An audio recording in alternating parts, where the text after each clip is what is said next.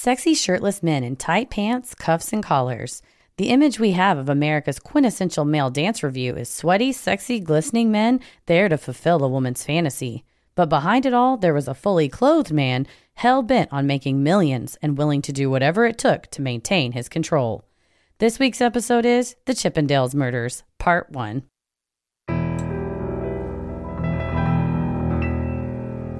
A bump in the heart fills with dread. Probably a murderer who wants you dead. It could be a ghost, a demon, or worse. Perhaps you're the victim of a witch's curse. It's hopeless, you're doomed. You'd call a priest if you could. You'd rather just listen to who? Sinisterhood.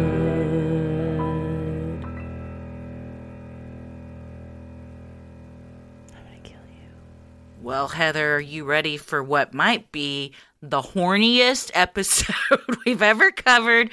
She's already holding it up. Heather, what are you what do you have right there in your hand?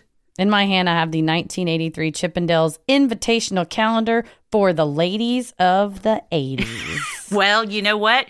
I was born in 79, so I was a child of the 80s, but as a lady of the aughts, I Yeah. can still appreciate this calendar. Although I will say, the um, stereotypical model of the beautiful man has changed.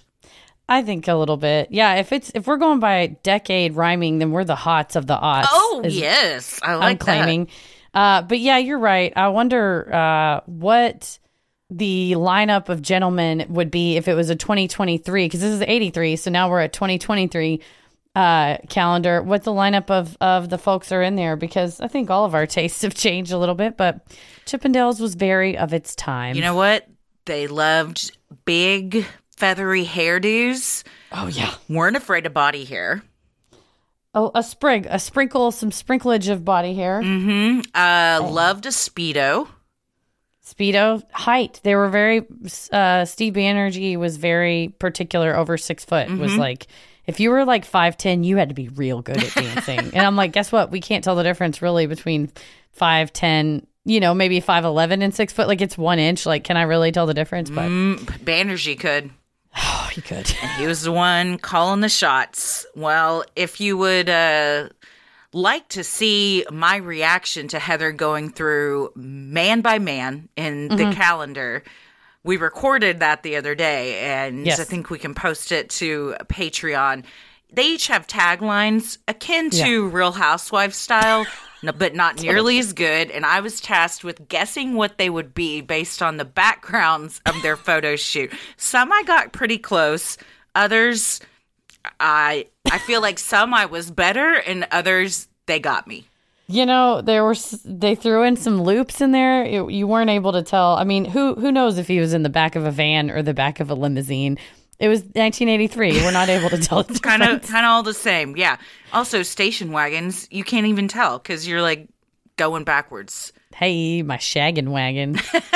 uh, this has been an interesting one to research because I do love eBay. And so initially, when we started talking about it, I was like, I'm going to go on eBay. So I got this calendar and then I stopped myself from buying so much more merch. But that's, I don't know if that self control will hold. Are you gonna get those jeans? If they have them in my size, I'm getting the jeans with the Chippendale silhouette stitched on the back pockets. That's what I want. That's what I'm trying to. You know those are up to your tits. The high Oh. rise on those. They're probably back in style now. Is Oh, the yeah. irony? yeah, for sure. Oh, I'm sure you can get a pretty penny selling 80s original Chippendales merch on eBay. Oh yeah, I mean this the calendar wasn't uh, egregious. It was like forty bucks with shipping all in, uh, and it's well, you know, there's no writing on it. It's well maintained. Uh, it looks like it was. There's a little bit of rust on it, so maybe it was in someone's basement. Oh, That's fine. God, first of all, even if it's not timely still, you keep that up. It's a work of art. Well, I thought of it. I was like, well, it's 2000 or 2023, and this is 1983, so maybe the dates match up. They don't. That's not how calendars work. So, not useful for me now, but maybe another year soon. I'll still keep it in the studio for entertainment value. Please, I demand it. Well, we're going to do this one in two parts. We became interested in this because of some recent docu-series, dramatization type series, uh, the A&E series has done a really thorough coverage. It's four episodes. And then you watched the fictionalized one for a minute, didn't you? I tried to. I gave it a chance because I love Kumail Nanjiani. Oh, yes. But then I did have to turn it off because you and I like to go on every episode. If you're ever like, how does Heather and Christy tell a story? We go chronological because that's how both of our brains work. We're like, wait, wait, wait. Who are these people? Why are we supposed to care about them? We like to start at the beginning. And also, we like to be factually accurate. And if you're making a dramatization, you're more interested in entertainment, less in facts. And so, as I had a cursory understanding of this case and then started watching it, I was, I kept saying, well, that didn't happen. Oh, that's wrong. That's not right either. Nope. Uh uh Oh, no, no, no. Nope. Not even close. Oh, he didn't do that. And so, I said I had to just turn it off because I didn't want to come to y'all and then accidentally go, well, then he said this, and then that was something from the series and not from uh, the facts, like a newspaper article or a book or watching an interview with him. So I wanted to keep my brain clutter free. I do love sense. Kumail, but yes. had to Yeah. tap out. I, I, I understand that. I also love him. And, you know, I think he's probably pleased with his performance. So we can all just say, good for you. That's been like pretty much the number one uh, comment that everybody's made on the series is like for whatever about accuracy or the writing or production value, he crushes it. He's great. He's great. Yeah. Well, if you're interested in that, it's on Hulu, correct? Yes, it is. Yeah. yeah. And then the A and E one and a couple others we'll be referencing throughout. As always, they'll be in our show notes. and several people over the years have sent this into us so thank you everybody who sent it in on our uh, at sinisterhood.com slash contact we have a form there and we do read those so it's like well the people have spoken and now it's out in the news we might as well dig Yeah. in and see what the real story is I had no idea about this. So it's interesting that all of a sudden, 20 years later, it's, you know, kind of coming out. All the, I mean, drama is an understatement of what went on here.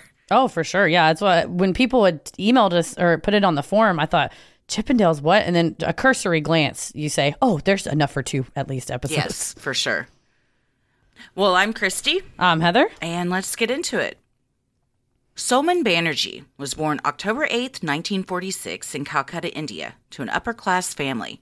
He grew up to work in his family's printing company for his father, who encouraged the boy to pursue a life of entrepreneurship.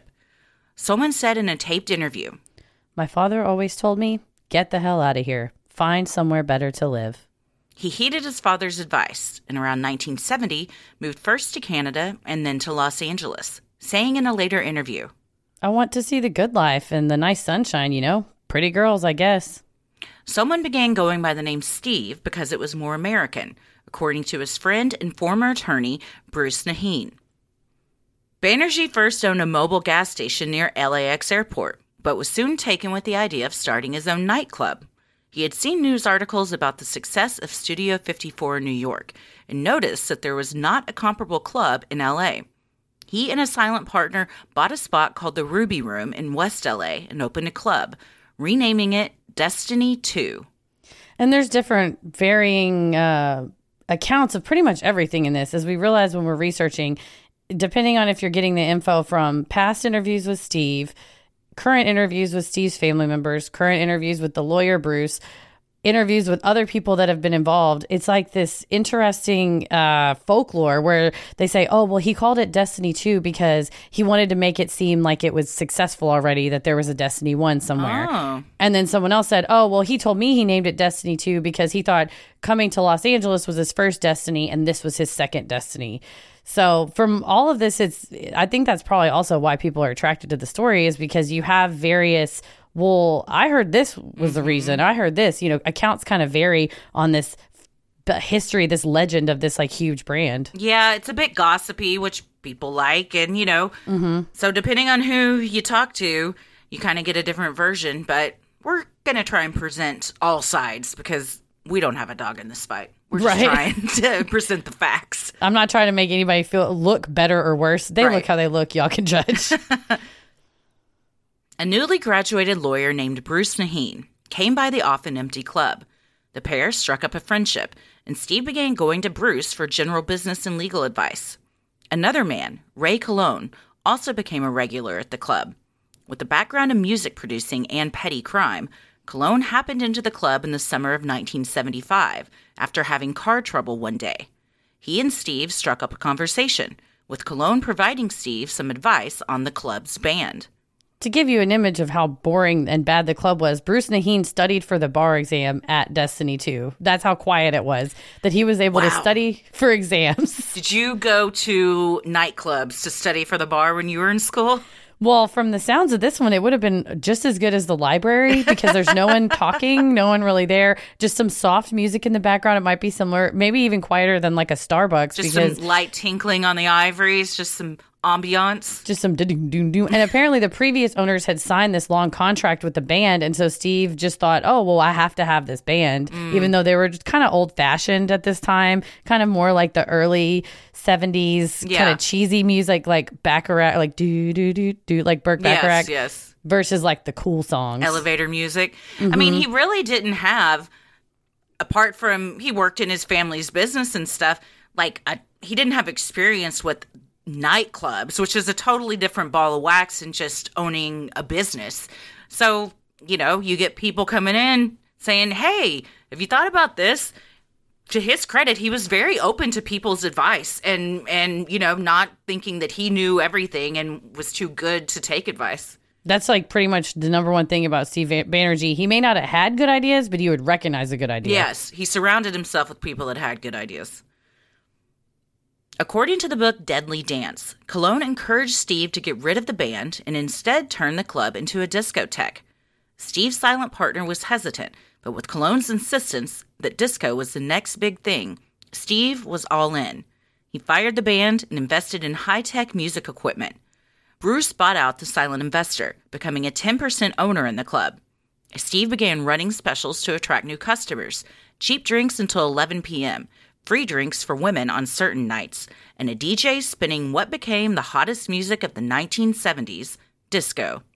And to Colon's credit, they were kind of on the front end of it because then Saturday Night Fever comes out. It's this mm-hmm. huge. The soundtrack was like one of the best selling albums of all time. Everybody loved disco. And then Steve would go, okay, we're going to do free drinks until 10 and then, or like whatever, free drinks until 8 and then dollar drinks until 10 and then and then three dollar drinks until eleven and five dollar drinks. So he would g- let people in cheap and then raise the prices the night went on when they're too drunk to be That's like, smart. oh, well, I'm not going to pay that. They'd be like, ah, fuck it. And so he would, they would make announcements. They're like, all right, everybody, get to the bar because the doll, it's about to go up by a dollar. And so then people would rush the bar, and it was, I mean, he was making so much cash. They said he would like, I mean, he was hiding it everywhere and have to like constantly count it. No, I mean, hitting it right at the time when, like, women's lib, we were coming out of the 70s, women were fe- way more empowered. The sexual revolution was kind of going on. This was pre AIDS, so people were loose, a lot of cocaine. the pill. So they were un- Yep. unconcerned about STIs, more con- concerned about pregnancy. Well, now you don't have to be concerned about pregnancy. So they were uh, living it up. But the Yeah. problem is, I would say, and we'll see, when you hit on something super trendy, if that trend starts to wane, you got to re- reinvent yourself. Got to rebrand.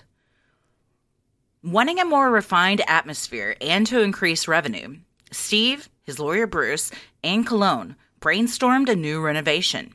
Steve had a taste for high society aesthetic, like dark woods and fine furniture.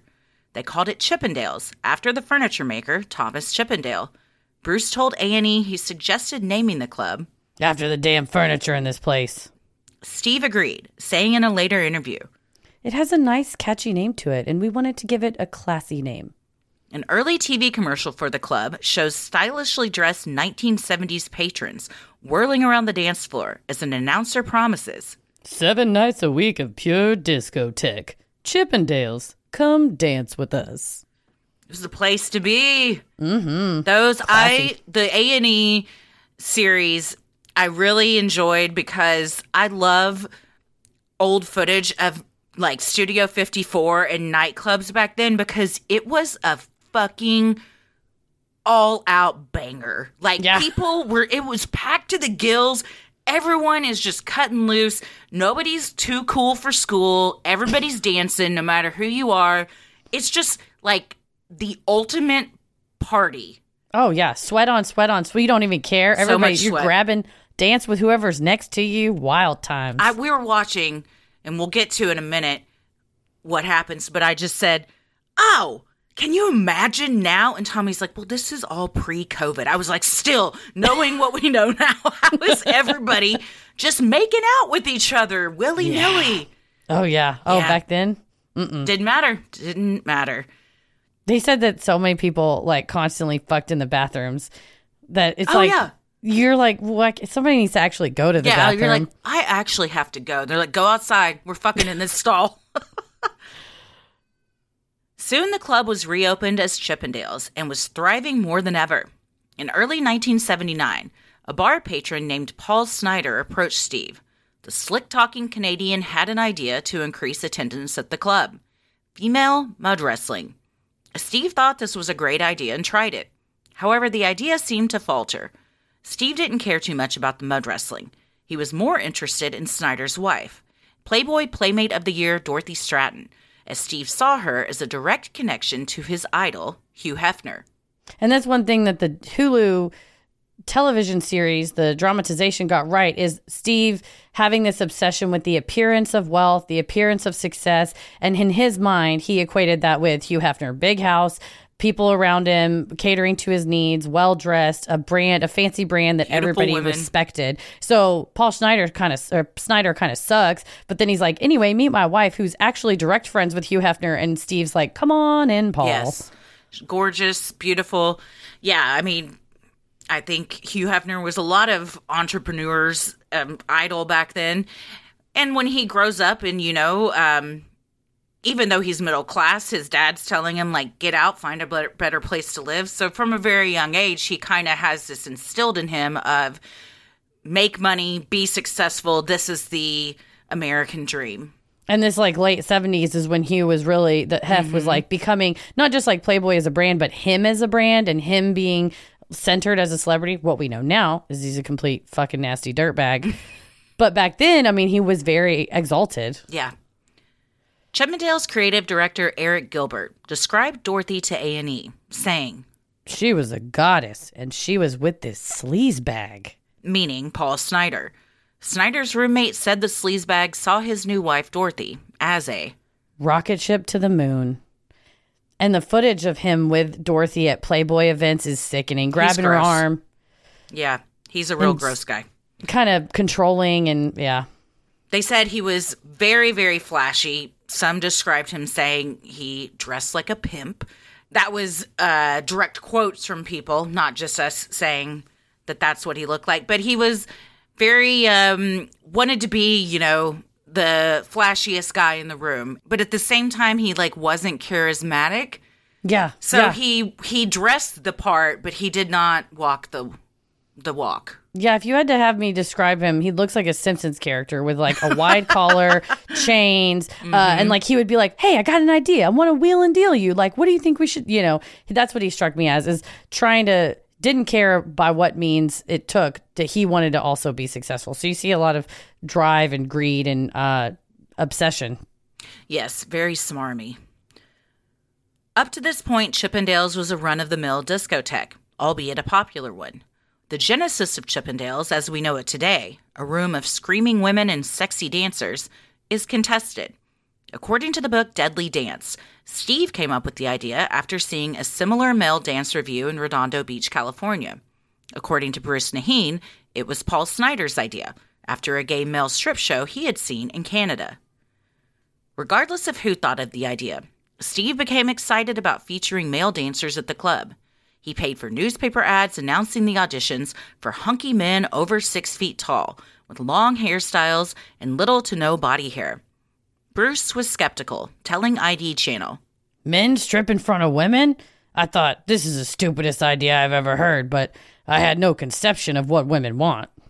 Snider offered to run the show, act as the MC, and even cast the dancers. The idea was a hit.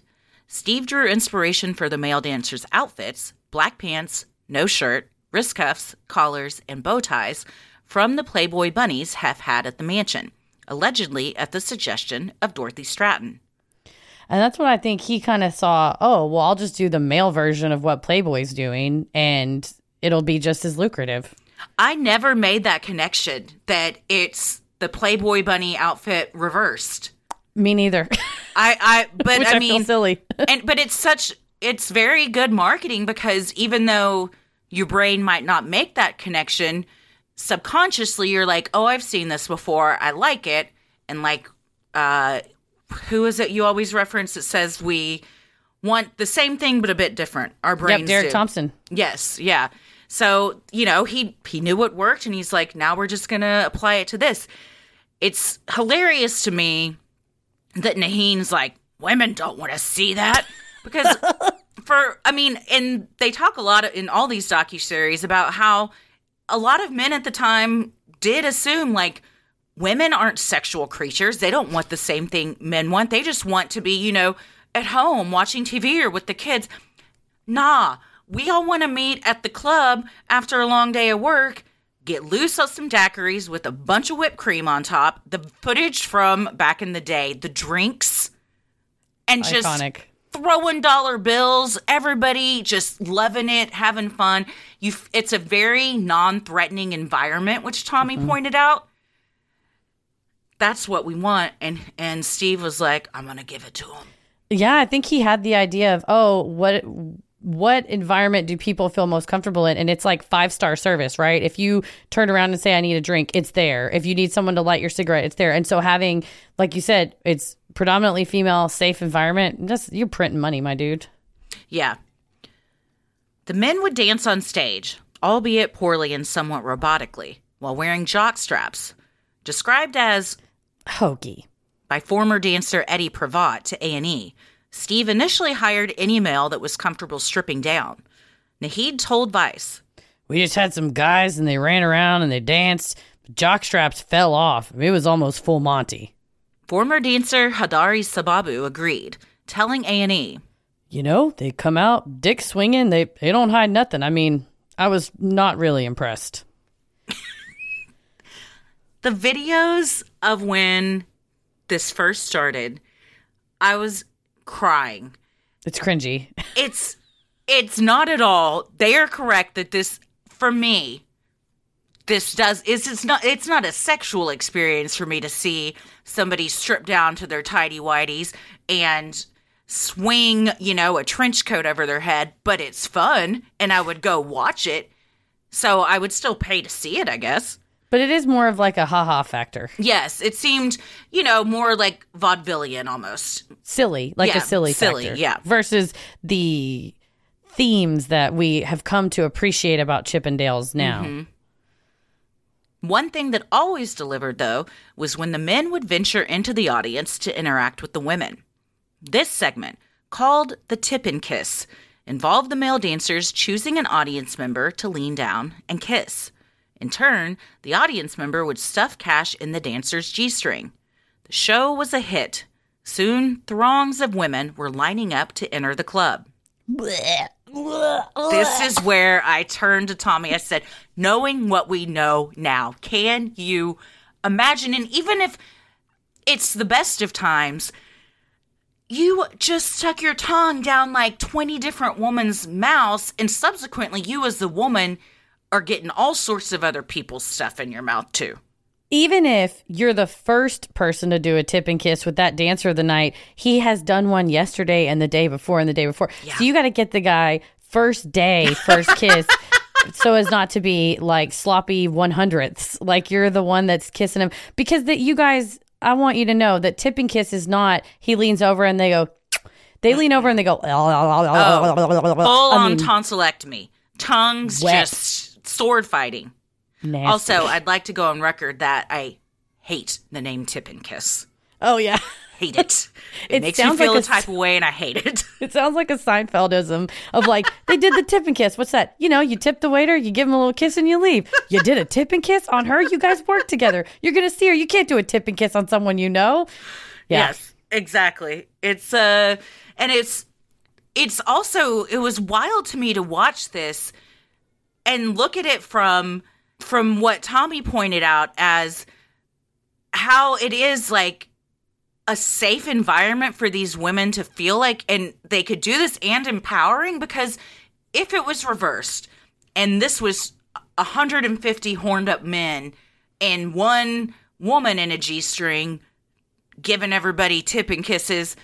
It's a much, much, much different vibe. Yeah, that seems like it's a gladiator Yeah. event. That seems Yeah. horrifying. And I imagine that, unlike the men who were in very into it, very much enjoying their jobs, women would feel very scared, very like they're uh, in a predatory environment. And what I kind of realized watching this is, even though the tables have kind of turned and the women seem like they're in this position of power, the fact that the men know that they can do all of this and still and still leave not assaulted mm-hmm. shows really still how much power the male had in this situation. That's a good point. Yeah, you, you sort of there. There's not like they had to have bouncers around the guys. You know that someone was gonna. No. Uh, interestingly, it's too from Steve's marketing perspective, he encouraged the dancers always. He's told them, "Don't choose the hottest woman in the room." He said, "I want you to vary it. I want you to kiss everybody." Yikes! Don't do that. But he was like, you know, I don't want you to just go like, "Oh, this lady looks like a supermodel and is all dressed up." He's like, you need to make everybody there feel like they're cared for, which I guess as again goes to he's trying to make it a welcoming and safe environment. But yeah, you're right. I mean, like, eh, eh, I'm all for uh, consensual sex work, and you want to do it and like go for it. But you're right. I think there is a different power dynamic when it's one woman in a room with like hundreds, and in this case, over capacity, hundreds and hundreds of women uh, or men. I mean, you know, all pawing at her. The videos of this, it is packed to the fucking gills. I, I mean, there's you're the women are almost in each other's laps.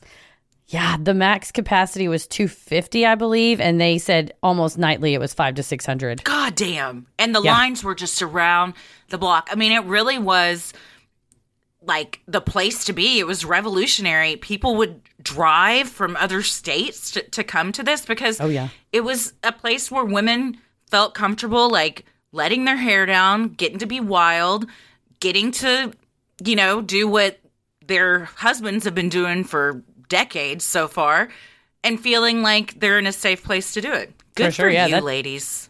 Yeah, line up, line up. You line up and go in that club. The success was not great for the neighborhood, however. The streets were lined on all sides with parked cars of women headed to the club. Neighbors complained of sex and drug use in the streets. Steve didn't care, as there were healthy crowds in the place dancing until the wee hours, bringing in tons of cash. There's a very angry neighbor that's interviewed in the docu series that is not happy about the sexual relations going on outside his window, which I can understand. Oh yeah. You think it was a backgammon club? It was a quiet. Nobody ever showed up to this. You're like, yeah, we live by a bar, but it's just like no one's in there. People go study for the bar in there. It's super low key. And then all of a sudden, you have like the hottest thing in the state behind your house. And I mean, to be fair, too, the news news footage from the time, you know, ni- old timey 1970s, like a guy's out there going, "My yard is full of condoms and needles and packets where drugs were," and you're like, "Yeah, I feel bad for you, man. Like that would suck." Yeah. that you think you live in like a nice little Western Los Angeles neighborhood, and all of a sudden it's chaos rains Yeah. down every night. especially if you've got kids and stuff like that. Yeah, I mean it's it becomes a, a hazard for sure. Though the show was a success, Steve found himself under fire. He became the subject of regulatory actions and lawsuits for overcrowding and discrimination on the basis of sex and race. He refused to admit male patrons before 10 p.m., getting him in trouble with the California alcohol authorities for gender discrimination. And both of these things are serious allegations. The overcrowding, they were saying, you know, cramming 600 people in a room meant for 250. The fire marshal's like, every massive deadly fire we've had in a public place has been due to overcrowding. Like the death, the loss of life Yeah. stems from this overcrowding. And you have a club, a dark club with like no windows around. You know, how are all these people going to get out? Yeah. And the, the, honestly, no male patrons before 10. That's a money making scheme because he would tell the guys, hey, the show ends at 10. You're going to have a bunch of horned up ladies like r- looking to score. Come on down. Yeah. Also, uh, sure, maybe it's gender discrimination. I also think a bar without dudes for a couple hours and it's just a bunch of ladies hanging out. Please, yes. I'm Yeah, sorry if that's non-threatening location. discriminatory, but I think it makes if, for a lovely evening where everyone feels like they don't have to be like have their head on a swivel the whole time and their guard up. Yeah, and, and where you know I'm not going to get hit on. Yeah, yeah. If that's not what I want, now if that is what you want, then you are like bring him in ten o'clock, let the floodgates Yeah. open. I'll find me one to take home. Or just take to a stall. That's all. You, yeah, why you don't have to take him home? Take him to Gary's yard over there, and he's like, "God damn it, not again!" And you're like, "Hey, Gary, I'll only be a few." Oh man, the the former dancers and the other people that worked there were like, it was a fuck fest in the hallways, in the bathrooms, in offices, outside, in people's cars, just everybody doing coke everywhere. I'm not saying I want to participate in all of that, but I have always had this burning desire that I wish for like just a few hours I could time travel back to the days of like Studio 54 and just experience one of those nights because I would love to know what that looked and felt like. if you're like dream party you could go to um, any t- place and time and you get to go to it and enjoy it and you you'll be safe and you get to come back afterwards i would 100% go to a post snl party in the 70s Oh yeah. with like the original cast like early days maybe like post chevy chase bill murray cast to like Gilda Radner and oh yeah Yeah, Laraine yeah, newman sure. dan Aykroyd. yeah Mhm. even with like i mean any of them i would go to for sure but yeah just it's wild to me to think of people just brazenly having sex in a hallway with other people walking by but it was the 80s It was ladies of the time. 80s they hit different when you get in the back of that station wagon Steve also disseminated a list to his employees detailing certain types of people who were not allowed in the door. Steve included pimps, drug dealers, and Romani travelers, who he referred to by the derogatory slur, as undesirables in his club. He overtly told his bouncer, who was black, not to allow in black patrons. Bruce Nahin told interviewers that there was never more than one black dancer in the lineup at a time. This was on purpose and at Steve's request. Steve's racism was internalized as well. Not wanting people to know the club was owned by an Indian man, Steve often pushed Bruce out into the limelight to act as a spokesperson. UK promoter Nikki Pope told A&E that Banerjee's appearance also seemed to play a role in his hesitancy. he's an accountant type figure who just didn't really fit in with the story He also had a severe stutter when he would get stressed out, which I think he was very self conscious about. They said when he would come into the club, he didn't really talk. He was very quiet. He just stood in the back, always with a smile on his face. But he, I think he wanted so much to have the personality of a host and an MC, the the front man that can go out there and do all the interviews. But he just didn't. He was very quiet. He was shy. He, you know, didn't like Nikki said he didn't really look the part, but he wanted to be real bad. And I imagine that sucks. Yeah, I bet it, you know, that might be a reason why you lash out is self hatred, right? You want to be super strict with how the guys look because you wish you looked that way and you can't control your own per- personality or appearance. So you pick the ones that are what you wish you could be. And then you are horrible to people who look like you, who are not white, who are not well dressed or whatever, because you hate that about yourself and you don't want that to be prevalent in your club. And like you said, yeah, he his little he had a little round cherub, like a little mm-hmm. cherub face, little chubby cheeks like me, little baby face. and I, I mean, I love my chubby cheeks, but like you know, that's not the like chiseled dancer that he wanted. He had a little sweet round face Big and glasses. Oh, wore his glasses, had a stutter, wore, a, but kind of wanted to look like the classy guy and wear a suit. So that's probably the number one uh, not accurate part is that he was no Kumail Nanjiani. Oh, no. Kumail Nanjiani put him on stage and I love Kumail Nanjiani. I love him. I love his personality. I love his comedy, and I think he's beautiful. Yeah. He got ripped for, uh, who is he? Oh, he was in The Eternals. Yeah. He got ripped for that. Thank well, you. thank you. Thank you. Thank you. Thank he you was hot in the, the the Big Sick. I thought he was hot in that too. Oh yeah, yeah, he's great, and his personality is just stellar. But Oh, yeah, yeah. that's what Steve wanted to be, and he wasn't. But you know what? In the long run, at least she got played by a good looking guy in the series. Hey, that's all we can ask for. Sinisterhood will be right back. With Masterclass, you can learn from the world's best minds anytime, anywhere at your own pace.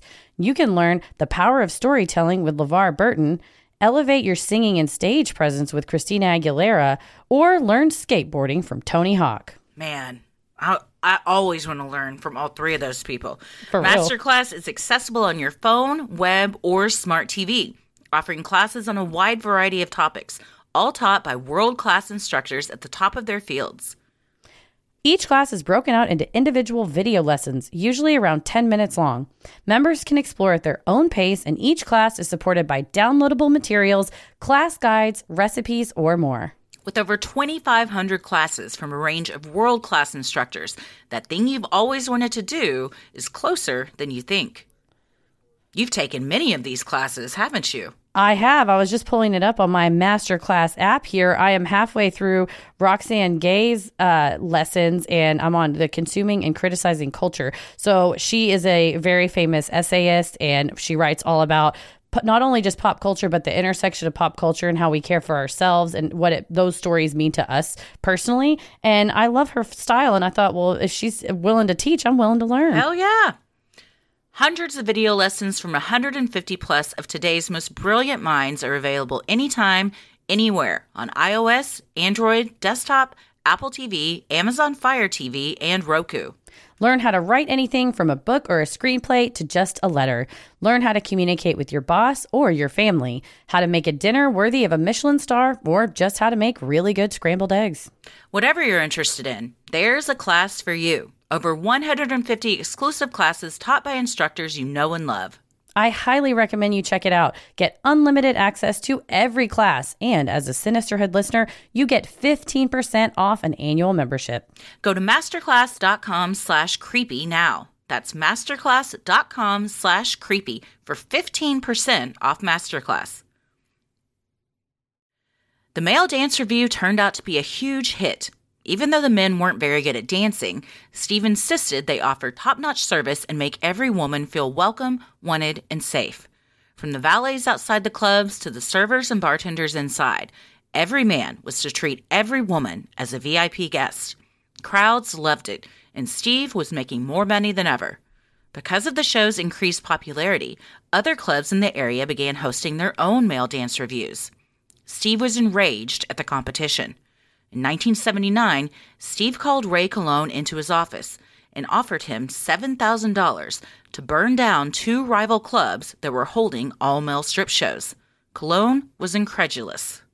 And the the competition was not uh, hard to draw people away because the parking was better at all these other clubs. Oh man, that'll do it for me. I mean, I know. And so they'd say, okay, well, you can either wait in line for an hour to get into Chippendales and you have to park six blocks away and you'll probably get a ticket because cops were like, oh, well, they would shut them down for overcrowding. And if that didn't work, then they would go like go in and just ticket every single car that they thought was uh, for Chippendales, you know, if it's not in a driveway or whatever. And Plus, so you're Gary's like, oh, out there bitching at everybody, right? killing You're like, God.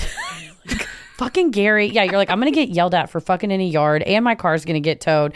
It ain't worth it. And so, or, or like you said, people were driving from far away, mm-hmm. so you're like, oh, well, there's one up the street, and the dancers weren't that good, so it's like it doesn't really matter. I'll still see the same thing. Yeah. Although at first Colon tried dissuading Steve from his plan, he eventually took the money and agreed to arrange for the arson. However, Colon procrastinated for five months on getting the job done, nervous about possibly killing everyone if the clubs were occupied at the time of the fire. Eventually, Steve put the pressure on Colon to deliver, so Colon got connected with two wannabe criminals who started a small fire outside one of the rival clubs, Moody's, after hours. It's also a good lesson. Don't take seven thousand dollars to burn a place down if you don't plan to burn the place down because you spent it. That's a low amount, right? Oh no, not well, I guess 70s. back then, what's seven thousand back then to us now? I was actually just looking about what a thousand dollars in the '60s was because we were watching Dick Van Dyke last night, and it was almost like you just added a zero. But to be sure, Oh shit, really? So a thousand in the sixties would be ten thousand dollars now? it was like a hundred dollars was like twelve hundred dollars. Yeah, seven thousand dollars in 1979 is the equivalent purchasing power to twenty eight thousand dollars today. Okay, well then I mean, still, don't take any money to burn a rival club down, but 28 grand sounds more reasonable than seven. But still, if you, he took it and then he spent it, and then five months later, Steve said, "Well, where's the fire or my money?" And he was like, "Oh no, About that. about that." Fortunately for Moody's, neither Colon nor his accomplices were professional arsonists.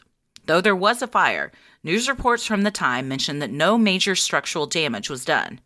According to the book Deadly Dance, Steve was angry that the Moody's fire was a failure. Steve publicly told employees and the press he would be beefing up security to keep everyone at Chippendales safe. Of course, Chippendales would never suffer a fire like the one at Moody's because, unbeknownst to anyone but Steve and Colon, Steve was the one behind it. And, he, and Steve in the media said, "Oh, you know, it was probably a religious group. The religious groups are all really mad at us right now. Who knows who might have done this? I don't know. You know, very openly talking about it in the media when he was fully the one behind it. Yeah. I mean, he was often credited as saying no publicity is bad publicity. So if it meant that he got to get his face and his name and his business's name in front of a camera, he was going to take that opportunity. And he's like, by the way, we'll never have a fire because we have so much money for security. And it's like, and also, And also, Because- I'm not going to light my own building on fire. unless it's advantageous to me, in which case, run. And I'm like, this man would have burned his own place down. He was Oh, yeah. unscrupulous. For sure. Soon, Steve had no need to worry about competition, as a brilliantly talented showman would join the Chippendales enterprise and change it forever. Nicholas John DeNoia Jr. was born May 14, 1941, in Union City, New Jersey. According to his nephew, Nick's parents came to the United States from Italy and landed at Ellis Island. Part of a large, loving family, Nick was a born entertainer. He loved dancing, theater, and show business. He produced a play at Forge Theater, acted as a lead in a feature film, and had prior experience teaching theater. Living in New York, Nick's career in show business was going well. He won two Emmys for his work on a children's show he created called Unicorn Tales. Nick was then recruited by California based cartoon powerhouse Hanna-Barbera. In early 1980, the job took Nick to Los Angeles, where he heard rumors of a popular club called Chippendales. Very interesting career because he had Broadway experience, then behind the camera experience, production experience. He just seemed like a like a polymath, but when it came to entertainment, like no matter what, he just had that eye for what people wanted to see and just could deliver it. He was one of those creatives that's good at everything. He could dance, he could sing, he could play instruments, he could act. He was kind of the whole package.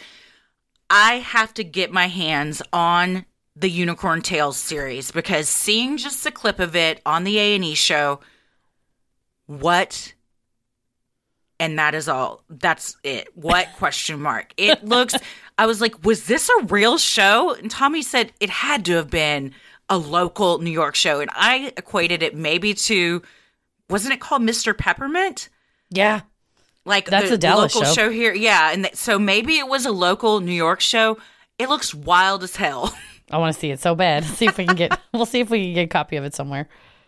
or if you remember this, please email if you've got like memories of this or, or maybe an old VHS tape or something we can see. I would love to see it.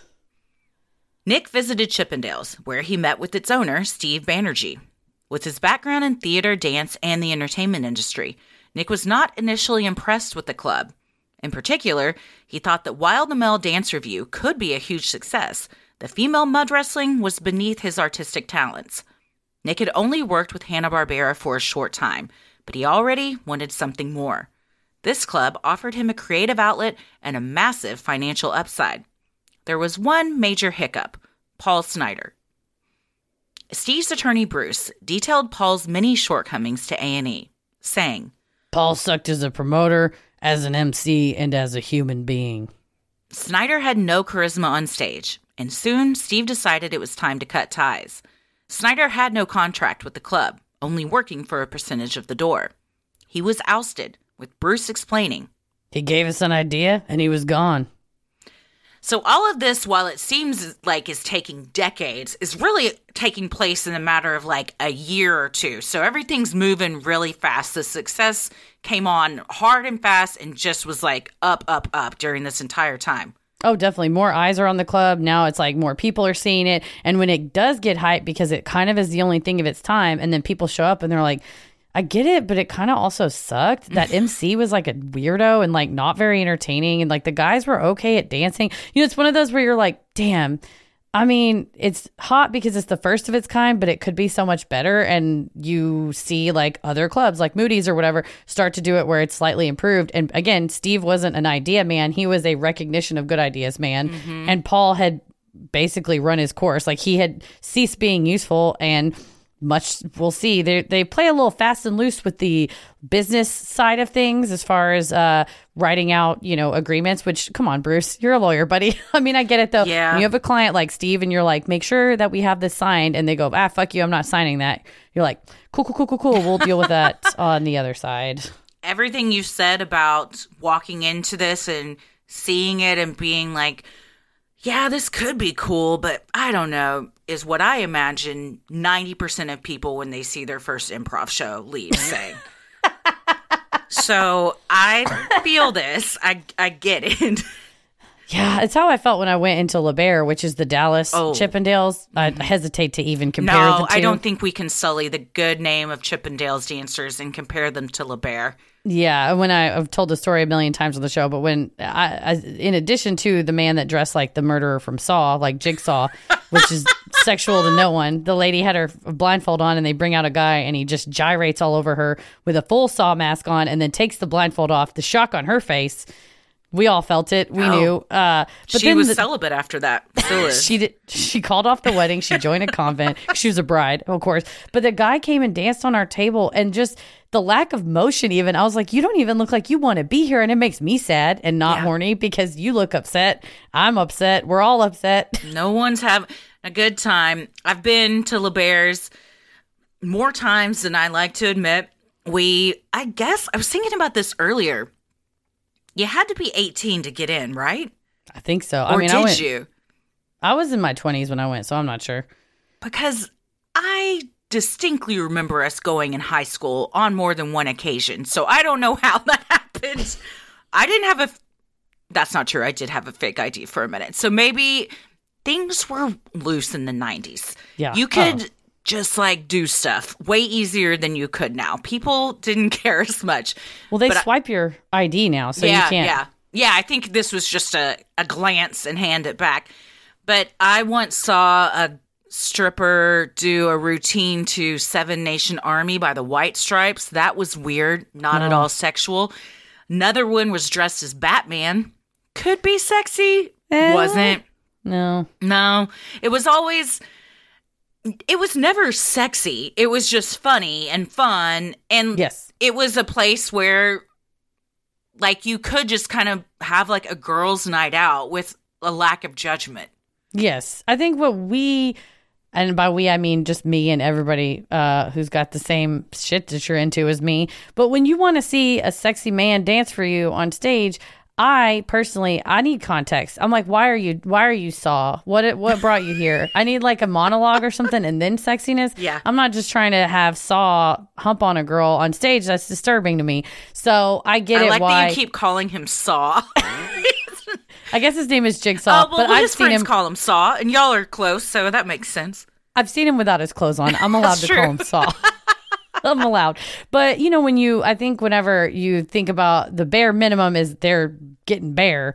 But what we want is a bigger concept. And all Paul Snider had, his idea was just guys take their shirts off and I'll tell, like, okay, the next guy is this guy. And so I think he was bare minimum idea and also probably not super interested in growing this because his focus was on how can Dorothy be famous and how can I dig mm-hmm. my claws in her and make myself you know more important using her because that's what it was is he really wanted fame and fortune for the two of them and didn't care if his grip on her was damaging her and so the two of them started to split up as kind of as this was all happening Yeah, everyone that was around at that time said he was just a piece of shit. Like Yeah. Bruce said, he was he sucked at everything. He wasn't a likable guy. He wasn't even good at his job. So and he was uh, ab- abusive to his wife. So he had zero redeeming qualities.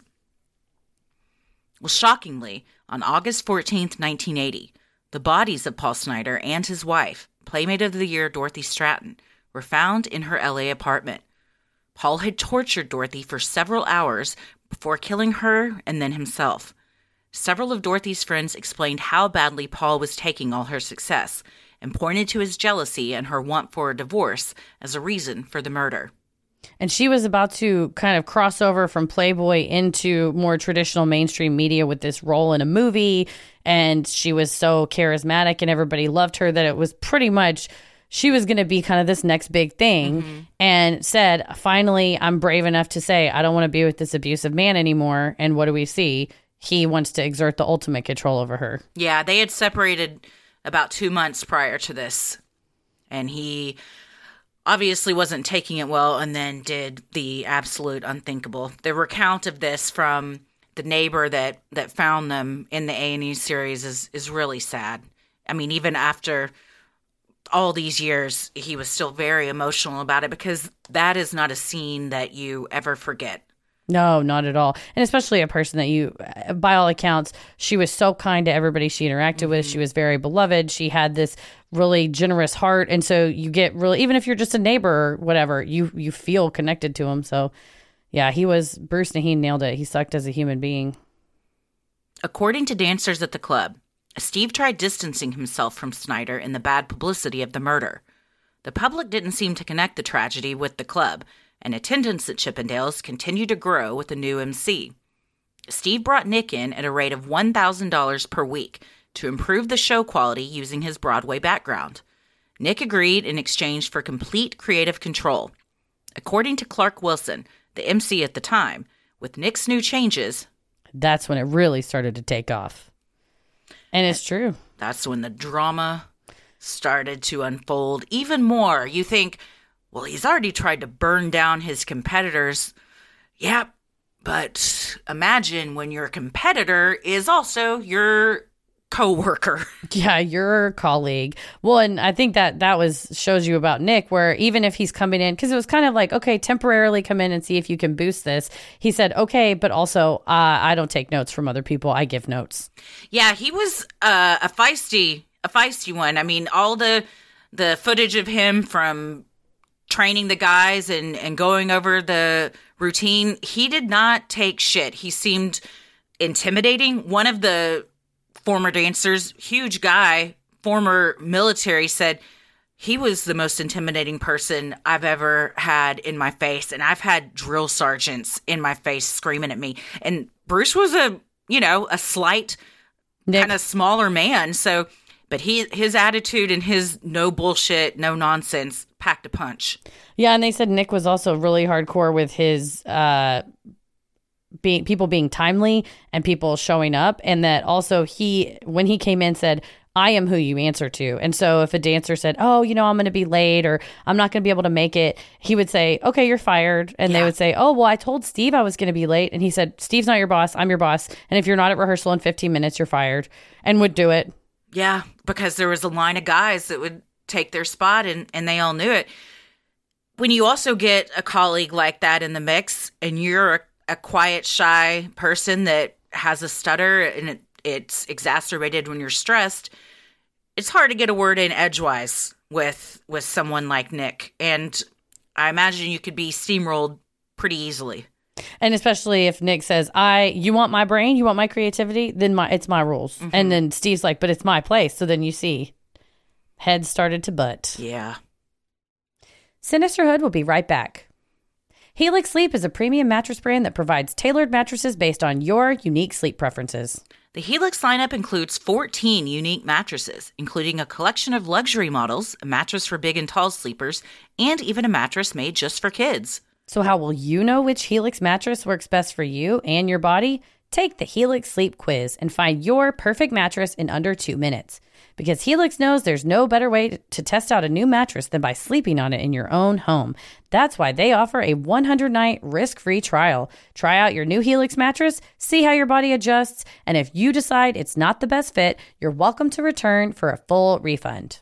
Every body is unique, so Helix offers models with memory foam layers to provide optimal pressure relief if you sleep on your side, models with a more responsive foam to cradle your body for essential support in stomach and back sleeping positions, plus enhanced cooling features to keep you from overheating at night.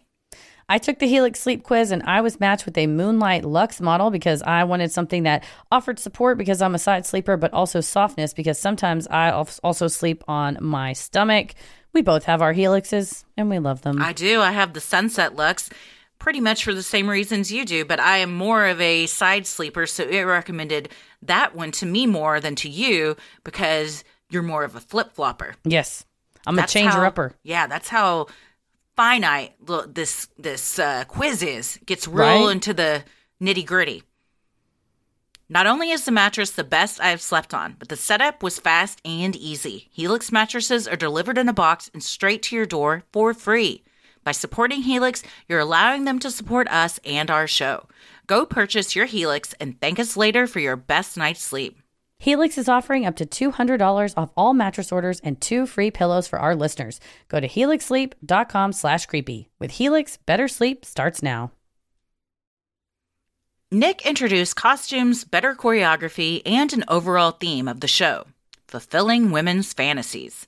The business grew bigger than it ever had before. Steve loved any publicity and was fond of calling the fire marshal or religious protest groups on himself in order to make headlines. Most nights, there was no need. With a hunky, shirtless man in cuffs and collars stationed outside the club, waving down passing cars, lines would form in front of the club before it even opened.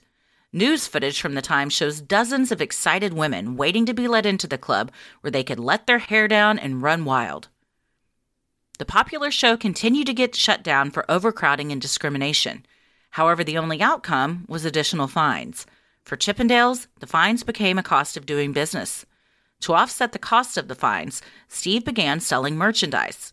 This included a deck of playing cards featuring photos of the shirtless, mostly hairless hunks, as well as a line of women's jeans featuring an outline of a Chippendales dancer embroidered on the back pockets. It's what every woman wants. You gotta get like, yourself a pair. I'm gonna try to find them. You know the mud flaps on the back of a truck with yep. a lady outline? It's like that, but your butt. yep. And what I can only imagine is the highest waist and the lightest wash Oh yeah. Oh yeah. So we'll see what we can find. I'll see if I can get a pair. It looked like it was silver embroidery thread, nice. but the uh, the guy standing out front was really effective because as if it wasn't already popular enough. I mean, that'll stop traffic. There's mm-hmm. a good looking hunk out. I mean, he was literally like waving a car in like a uh, parking attendant mm-hmm. would, and then as soon as you pulled in, they would like open your door for you if they were, you know, if you were going to park nearby, or they would escort you in. So it even if you had competitors they started the show like in the street and yeah. nobody else was doing that. Yeah. Also, I think it's a kind of hazard. See a half naked man on the side of the road. Next thing you know, you're in a ditch or you've rear ended somebody. Beep beep. Slam on my brakes. Banerjee also developed lingerie, jigsaw puzzles, coffee mugs, exercise tapes, and an annual calendar, which became a huge hit. According to Deadly Dance, Steve was selling a million copies of the calendars per year and bringing in $8 million a year on merchandising alone. Creative director of Chippendales at the time, Eric Gilbert, admired his boss's tenacity, telling A&E, "He was always pushing himself for a higher level of success." And truly, I mean, the that's all you can do really with regulatory actions like, you know, uh, punishing someone for discrimination or for overcrowding or uh, you know, racial discrimination on the basis of sex, whatever, is fines. And Steve was like, okay, how much is the fine? Yeah. And they're like, it's uh, $800,000. He's like, hmm, we don't have coffee mugs, do we? Start selling coffee mugs. yeah. And they'd go, okay. And they would sell. And immediately is like, all right, well, we paid for the fine. And also we made a little bit. So, hmm. In the footage I've seen, it is in fact, I'm trying to think if I saw one woman that wasn't white, and it doesn't come to mind. Like the bouncer at the time, who was black, said he didn't want anyone but white women really in there because mm-hmm. white women were the ones that were spending money, he thought, and that were more affluent and would have more money to spend. So, therefore, he had on stage what he thought white women only wanted, which was a bunch of other white men that all, you know, had this stereotypical look. So there would be, like we said earlier, the one black dancer. But with the calendar, the bouncer said Steve was in it for the money and he wanted what sold. And he didn't think that a white woman in the South was going to have a black man on her wall, you know, for a month out of the year. And so he just didn't do it because one of the black dancers who's interviewed in the A&E series said, I knew how he felt, but I still considered him a friend because he said in his mind he thought of it as he's it's just business to Steve. But he was a dancer and he said the women would ask him like, "Why aren't you in the calendar?" And there was only white men in the calendar. Oh yeah, and Steve had that. I think the inherent he internalized racism and exactly what you said. He thought oh, the only people with money are white people. Mm-hmm. And instead of saying this club is, and, and you see it time and time again on studies on discrimination, whether it's on the basis of gender or sex or, or LGBTQ or race, it, discrimination hurts business. That's oh, yeah. actually stupid and very bad for business. Like it's also you're a bad person, but if you are just greedy, if you are concerned only about money, it's also very stupid to discriminate too. So uh, in that case, he wasn't that good of a businessman, but he was also very of the times, and I think he like the the dancer said it's okay if you can bifurcate that in your head of like it's just business but it's also not it's entrenched mm-hmm. internalized yes. racism that he was not at all interested in exploring. No and i don't think we should separate those two things. It it's not an you can't use the excuse it's just business. Right. No you're a shitty person and it should shouldn't be allowed. Of course For this sure. was 20 years ago. Not that it still doesn't happen today. I would also like to say it's very presumptuous for Steve to assume that all white women only want to see these white men on stage as if he knows what what every woman in that club is into. I'm not trying to discriminate. I got I got celebrity crushes of all ilks. Mm-hmm. Um, and so yeah, you're right. He I think he was just he thought he knew and was driven almost solely by money. I also want to point out because I do it all the time that you said this was 20 years ago, and I frequently minus from 2000, from the year 2000 when I'm talking about when ago, how long ago something was. Oh my God. Was but this 40 years ago? 40, almost 40 years ago. this calendar is 40 years old. I'm having 83- an existential crisis right now. well, I only said it because you didn't, no one told you when you turned 40, and I didn't want this to be another one of those. No, you're right. I I can't believe I think twice now in this episode, I've said 20 years ago, and in my head, have been thinking 20 years ago when I know what year it is and when this happened, but I think I blacked out. No, I mean, I genuinely, if I'm trying to calculate time, I usually go off of the year 2000 because that I was in what sixth grade. I was 12 or 13. You know, you kind of go, oh, that's whenever I start learning about history to where it's like really I'm going to remember it. Mm-hmm. And no, I've done the same thing. And I was like, oh, 1983. This is like a 20 year old calendar. And I was like, no, no, oh 93, 03, 13, yeah. 23. God damn. this is four. This is truly like vintage. It's forty I mean, years old. Yeah, I earlier I said I was born in seventy nine, so I was four years old when that calendar came out. I just turned forty four, so it it all. Oh Christ. The math tracks. Yeah, like I said, I all I pointed that out not because when you said it, I went, mm-hmm, it was twenty years old, and then I looked at the calendar, I was like, no, it is not. no, it was not. It's... Well, good things time's meaningless, or we'd all be uh, really flipping out right now. Nah, it's all just made up. Mm-hmm. Across the country, the New York club scene was hotter than ever, and Nick thought Chippendales was ready to expand to another location. Nick proposed that Steve remain in LA to run the flagship location, while he headed to New York to open the new spot. Steve agreed, and in October of 1983, the Chippendales New York location opened inside a club called Majik. In no time, the New York spot was even more popular than LA. Nick felt he was entitled to some of the profits beyond just his salary for all the work he'd put in. And to be fair, I mean, Nick flew to New York. He worked with Majik. He worked on completely casting the new dancers, choreographing the new dancers. And at what point are you putting in more sweat equity? Like you're putting in more hours than what you're being compensated with your salary that you do deserve sweat equity, yeah. that you've put those hours in. But Steve was like, no, no. No, Nick for sure changed the entire revue for the better. I mean, the footage of him taking these dancers from, like we said, you're in briefs, uh, swinging a, a bathrobe around your head to like these are choreographed moods. Every, he'd be like, Derek, you're too slow. I told you the jump is too slow. You know, he demanded perfection. They were ripped. It was it was like a, a Broadway production, but they just happened to be in G strings. For sure. Well, and, and your the the guys in the cuffs and collars, he would choreograph that kind of like a kick line at like you Mm-hmm. would see at Radio City Music Hall, and then each individual guy had a dance and a theme, and like I'm the safari guy, or I'm like the military guy, kind of like what Construction worker. what you would imagine like Magic Mike is now. Mm-hmm. That was, but that was revolutionary. Like he invented that. He created that. That like I'm the guy going to come out and I'm going to be, oh, I'm going to be the naughty professor, or I'm going to be the perfect man, which was like the sexy Frankenstein guy. And none of that. That because like I said earlier, I'm like I don't want to just see Mm-hmm. Jigsaw's dick. I want some context. and Nick Denoya was like, I got you. Here's your context. Do you think do you his, his dick is painted like his face? Yeah, yeah, it's red on the end. It's all white with the red circle and then a little boop right on the And his the head. balls are the little trike wheels.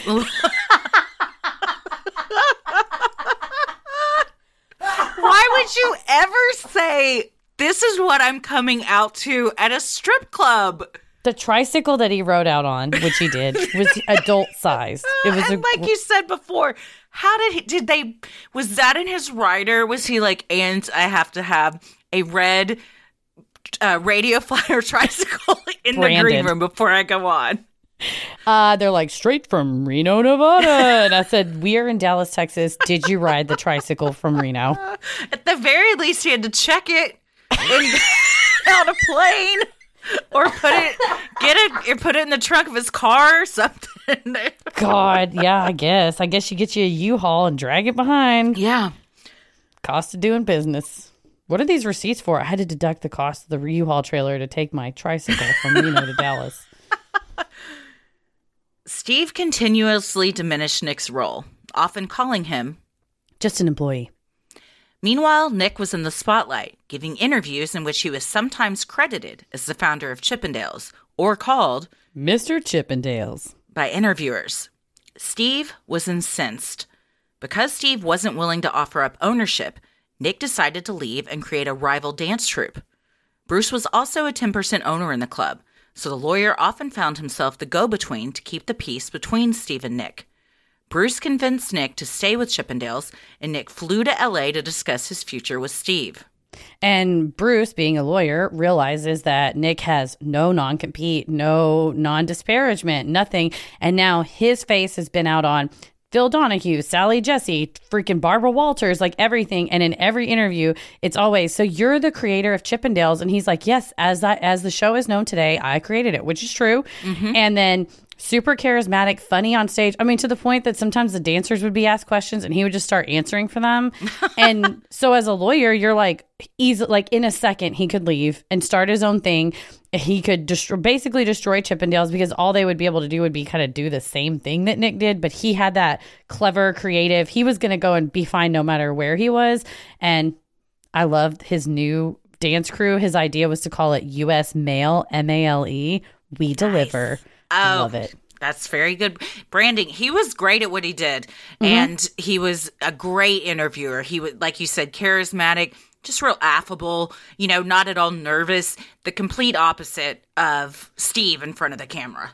Oh yeah, and then Steve started trying to get coached of like, okay, well I need to do like public speaking coaching because I want to be Mr. Chippendales, not him. And it's like you're never even if you have very very good coaching, that natural like you said affability that Nick Denoya had. He was a performer. He was mm-hmm. a Broadway performer, somebody that can get on stage or get on camera and do like do like he did. It's nothing to go on Sally Jessy and have an interview. And so, yeah, you imagine if you're Steve, you're pissed off because you want the attention, but you don't want to give up any of the ownership, and then your lawyer's telling you he could fuck us like easily. He could just leave and take the whole his brain with him. And honestly, I don't know that they would have any of the dancers sign non compete. So he's like, he could take the whole dance troupe. If you just said, Do you want to stay with Steve or do you want to go with Nick? What, 80% of them, 90% of them go with Nick? Yeah, even though he was uh, often a real asshole to him, they knew that the, that was where the money was going to be. Well, and what did we say earlier? How much was seven thousand dollars equals twenty eight thousand dollars? Those dancers started making something like eighty thousand dollars a year, Damn. and what is that? Nineteen eighty three. It would be equivalent to like two hundred and forty thousand dollars a year today. So if you were before making like okay tips, but then Nick Denoya came in and now you're making eighty grand a year, uh, no, like I, Yeah. I'd go with him. I'm going with the money. No-brainer. Sorry. Yeah. I have to point out because we have I'm we're I can't believe we haven't mentioned yet the MC that comes into the picture during all of this. With the who in the A&E series is wearing a top hat and it fir- and comes into his interview on roller skates. And at first I was like who the fuck is this guy? This he is too much. By the end I loved him. He Oh, was yeah. so just like Nick so good on stage so just like it was effortless for him and he was very funny and like made these jokes and would banter back and forth with the dancers and with the audience and stuff. He was like he warmed the crowd up and then he was just kind of like this comedian that was there for laughs and stuff, but he also knew no one's coming here to see me. They're coming here to see these guys. And he said, you know, he's always been, you know, kind of the funny one and he was much looked different than the than the other dudes. And so I wonder if he was kind of not jealous, but you know, looked at these dudes and was like, that I kind of always wanted to be on that end of things, but he got to be on the other side, and I think that his role was pivotal in the enjoyment of these women. Because if I if there was a place like this now and that guy was emceeing, I would go see it today.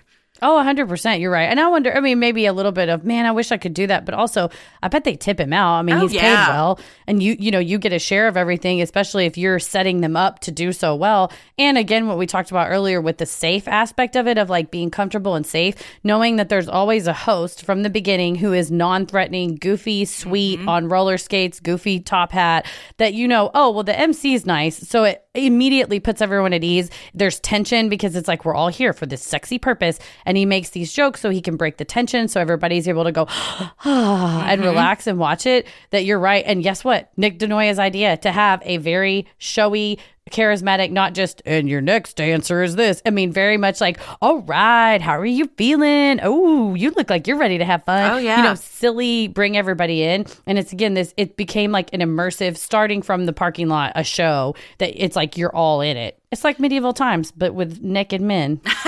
Wait a minute. Copyright. Great idea. We need that. I was about to say jousting is going to get a lot more dangerous. Nice. Well, from I mean, all of our years in comedy clubs, having a good host is critical and crucial to to the a good show. And if you have a shitty one, it really does not just affect the crowd, but the performers too. So going from someone like Paul Snider who had zero charisma to someone I can't remember the guy's name, but he he was great. We'll look it up and by the end of this say it. He uh was total opposite. So he was he was just a, a critical person, I think, in the success of the show. For sure. Dan Patterson, a host at the club during this time and a 1983 calendar model, would have dinner with Steve at a diner a few times per week. At one of these dinners on November 13th, 1984, the two men were accompanied by Nick, who had a proposal. Nick offered to stay with the company and not ask for any equity in the New York club. In exchange, Steve just had to sign over all of Chippendale's touring rights in perpetuity. Steve agreed, thinking it was a great deal, as there was no touring show at that time. The men memorialized the deal on a napkin. As Dan Patterson sat by, shocked that Steve would sign away something with so much potential value, with no official documents and no lawyers involved. Official or not, that napkin is binding. so many famous deals have been done on napkins. The Southwest Airlines deal was done on a napkin. There's a huge bronzed statue of said napkin at the um, the Frontiers of Flight Museum here in Dallas. That's you know uh, all about Southwest Airlines. So even if you don't have anybody present, I guess you just have it in writing. Like you That's said, all it, it- it's all it takes. That's all it takes is a writing. All Doritos Locos Tacos were conceived on a napkin between a Tostitos executive and a Yum Brands executive. Nice. And here we are living the dream with the Doritos Locos Tacos. Here we are. But yeah, you're, I mean, all you need for an agreement, I mean, you can have an oral agreement too. You have to have uh, offer, acceptance, c- consideration, you know, a meeting of the minds. And here we are. We have these things. And so, you know, you say, I'll do this if you do that. And he says, okay. I mean, there it is. You have a deal. And now, not only that, you do have a signed napkin. And you know, Nick was like, fucking laminate that bitch. Yeah, for sure. In perpetuity. Steve's lawyer, Bruce, explained to Annie why Steve was so eager to sign, saying, Nick was offering us something that was tangible, a New York location, in return for something that didn't even exist, a touring show. However, it would later be revealed that Steve had no idea what the phrase in perpetuity actually meant, and no clue how much that napkin was actually worth. Heather, what does in perpetuity mean?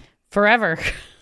So, no matter what happens, Nick now has the rights to any touring show that may be developed for the duration of his life, I guess. And Maybe even beyond that, depending on if you will it to someone. Yeah, and for as long as Chippendales is around, if they go on the road, if that show goes on the road, uh, yeah, he gets the touring rights to it. Mm-hmm. And in the um in the docu series, Steve's son is interviewed and said, you know, English was my dad's second language. He feels that Nick really took advantage of this situation, knowing that his dad wouldn't have known what in perpetuity meant. There's something definitely to be said for that. I also want to know, though, why Bruce, the lawyer and one of his closest confidants, wouldn't have been at this meeting when such a huge transaction was taking place. I don't know that it was necessarily Steve's indication that that dinner that they normally had would have ended up with such a huge deal happening. True. And I do think Steve had an ego problem. He had a you're not going to tell me what to do problem. And while he did trust Bruce, I mean, implicitly, uh, Bruce is the godfather of Steve's children that he and his wife have later. But so, I mean, very, very, very trusted confidant with him since the beginning. You still have that shitty client syndrome where you're like, I don't need a fucking lawyer to tell me what to do. I'll sign whatever I want. As to the argument that English was Steve's second language, when you have a either uh, oral agreement or you have something like this where it's a non-traditional kind of an agreement, the you know say you wanted to go to court and say is this enforceable? When we would teach this uh, when i was uh, working at smu like we would teach the students okay the courts are going to look at the sophistication of the parties. And i while i appreciate that english was steve's second language at this juncture he was running a multi-million dollar a year business. And so the question isn't did you understand what that word meant? The question is in the ordinary course of business would you ever sign a perpetual agreement with uh, somebody on a napkin without legal advice or whatever? And if that's yes then that's how you do business and that's okay. But also you can't say Nick Denoya, who is a sophisticated, he's been working in Broadway, he's directed shows, he understands as a, a producer of a successful Emmy winning television show. I would say he's a sophisticated party. And on the other side, you would say this, you know, Steve Banerjee was running a million dollar business, had all these employees paying taxes, paying fines. He knew to call lawyers for things. Like if the fire marshal or, you know, if the alcohol authority was going to take away their alcohol license, he didn't just get a napkin and write something on- you know he knew to call lawyers for that and so i think a court would look at this and say you're a sophisticated businessman even if you don't know every single ins and outs of what you're signing the onus is on you to call your lawyer and especially when the company is co-owned by an attorney like Yeah. you could have called him he bruce would have showed up for uh, probably a pastrami sandwich you know what i mean i think And you he probably should because that's your business partner. Yeah. You and I are business partners. Neither one of us is signing away anything on a napkin. First of all, why would it be at a meeting without the other one? Never, Never. happened. But why we would never do that without consulting one another. No, no, no, no. And I think that that again that would point to Steve's state of mind, which is uh, I'm in charge. What I say goes. And even if Bruce was like, "Don't sign that, man. That's a terrible idea," which it sounds like at the time Bruce was like, didn't even think, and Steve didn't even think that touring was a thing. But Nick, with a Broadway mm-hmm. background, knows how much Broadway tours make, and it's a shitload. Yeah. So I, I don't think this was a a swindle. I don't think Nick like pulled one over on him. I think this was a unorthodox agreement, but nevertheless, it was an arm's length transaction between equally sophisticated parties. Yeah, I agree. We just summed up a lot of what we think, but just to keep with what we always do. So, what do we think? Yeah, I think goals. Steve, you want to see ambition, but you never want to see ambition at all costs.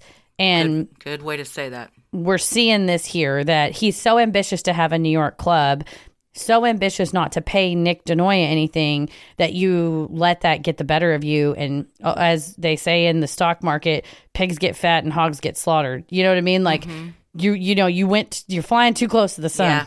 Yeah. When you get too greedy, that's what can happen.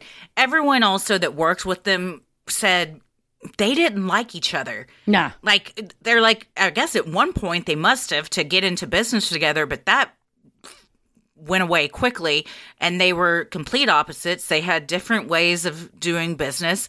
So when you don't even like the person that you're doing business with and then you think, "Wait a second, this guy is going to start taking the credit from my club and being called Mr. Chippendales.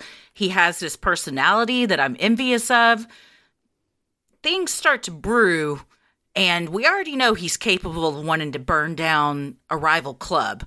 So when you have just kind of this pot that's just boiling and at any second is going to boil over, dot, dot, dot. Yeah, you uh, again, like we said, it's ambition at all cost. And in episode two, we'll see just how far Steve was willing to go. We will. Well, we will bring you that next week. And uh, in the meantime, go watch the A and E series so you can visualize all these this footage that we're talking about. Better yet, if you have a strip revue in your town, you should go to it, and that way you will have experienced it in part. I'm just kidding. Only if you want to. Also, eBay, we know at least has probably a couple more of these 1983 calendars. If you Get you were one. a lady of the 80, you wish you were a lady of the 80. If you're a hot of the aughts, what else? Have we covered all the. Heinies in the 90s. and the queens in the teens. Oh, damn. Honeys right. in the 20s. what was the last one? Honeys in the 20s. Honeys in the 20s? Like the 2020s. We're honeys in the 20s. Right now, it's like the 2020s. Like honeys. Like, oh, that's a Does hot honey, honey. and 20 rhyme to you? I'd say uh, I would call it like a slant rhyme. Yeah. Like ladies and ATs doesn't rhyme. That's Ladies, slant rhyme. 80s. That's true. That's true. Okay. All right. Okay. Well, then we've I'll got 'em allow all. it. I will allow it. I'll allow it. We've got them all. Say, Your Honor, formal uh, petition. I uh, thought my gavel was within reach. Well, since you're a judge, if you knock, it counts. Here it is. We Done. will all be henceforth known as all of those things Heather just said. We got him. and we'll brainstorm for everyone else too by next week. going. We love providing Sinisterhood to you at no cost, so if you like what you hear, consider supporting the show by donating to our Patreon. We're a small operation, creating the show for you by researching, writing, recording, and producing it ourselves. Any amount is sincerely appreciated and helps offset the cost of making and hosting the show. As a thank you, you'll also get some sweet perks like ad free episodes, a Sinisterhood sticker, membership to our exclusive Patreon Facebook group for those in the Rolling the Airwaves and Getting Into It tier, a special shout out on the show, a monthly bonus minisode. December bo- bonus minisode was the Murdaugh murders update, and the January one's going to be part two because this month the Alex Murdaugh trial starts. So we're going to watch a little bit of the trial, give you some pre-trial info, and then do some analysis before the end of January. We also have patron exclusive video and audio content. Like Christy said, I have a wonderful video to upload for you all of Christy judging the 1983 Chippendales calendar. We also have a new true crime headlines where we talk about the University of Idaho murders and the arrest of Bryan Kohberger, and we go through the probable cause affidavit and talk about what will happen next in his prosecution. Patrons in the Getting Into It tier are also able to vote on a bonus content segment each month they would like to see live streamed. You're also able to vote on a full main feed episode. We're going to have that voting up for you soon because after our second part of Chippendales is going to be the Patreon cho- chosen tale. We've done some true crimes. We have uh, some interesting choices on the agenda for you for uh, something sinister but not criminal uh, for the, the vote. So keep your eyes peeled for that. You also have the fun perk of access to our Discord server, where you can connect with other fans in real time. and discuss the latest in true crime, share personal ghost stories, or just post adorable pictures of your pets. We hop on occasionally and we host monthly Q&As on Crowdcast where you can ask us all your burning questions. For patrons not in the US, you have the option to pay in pounds or euros, saving you the cost of the conversion fee. Annual memberships for all tiers are also now available. Those that select this option will be rewarded with a free month of membership. For more details on all of this and specific member tiers, visit sinisterhood.com and click Patreon on the top banner. And make sure you stick around after our sign offs to hear your shout out. So many of you have been tagging us in pictures of you sporting your sweet Sinisterhood merch. Keep those pictures coming. If you want to get some cool Sinisterhood swag like t shirts, mugs, totes, and jeans with our faces embroidered on the back, I'm just kidding. We don't have those yet. Visit sinisterhood.com and click on shop on the top banner. There's two of us, there's two pockets. I mean, I'm glad you said two pockets. I was thinking two butt cheeks. oh, yeah. Oh, yeah. Let's go for the whole cheek. I like that. Well, the best thing you can do besides buying our jeans will soon be up is to like, review, and follow on Apple Podcasts, Spotify, or wherever you listen to your podcasts. And please tell a friend who you think would like us to check us out. You can also share any episode by clicking the three dots in the top right corner and share topic-based playlists from Spotify by visiting sinisterhood.com slash playlist. All of this means so much to us and really helps podcasts like us get more exposure. You can follow us on Instagram and Twitter at Sinisterhood Pod and like us on Facebook at Sinisterhood. We're also on YouTube and TikTok at Sinisterhood Podcast. Christy, where are you at? I'm on Instagram at Christy M. Wallace and Twitter and TikTok at Christy or GTFO. Heather? I am on Twitter at MCK versus the world, and I'm on Instagram and TikTok at Heather versus the world. Quick plug for the show Instagram. The other night we posted a video of Petal snorting, and it's oh. probably it's the best. I spend a lot of time on the videos I make for the show, and none of them have ever been as good as this. It's great. Yeah. I uh, snuggled with Petal last night in the living room, and I just was laying next to her on the ground, and I was just petting her, saying, Petal, do you know that you're an internet celebrity? Everyone loves you, Petal. And then I read her comments from her video. Did you? Oh my god! I was like, Petal, everyone wants to see more content of you. They love you. You're such a star. So I'm going to try to post more content of her, and maybe Petal becomes a regular on our on the show feed. Be like, we need to pick a day of the week. Like it's like Petal Friday or like Monday. We'll post a picture of Petal because it's a rough week. We're all going to get the week started. We need some Petal content, so we'll I work that it. out. We'll work out some more regular Petal feet content. Well, as always, the devil rules the airwaves and Petal. Keep it creepy.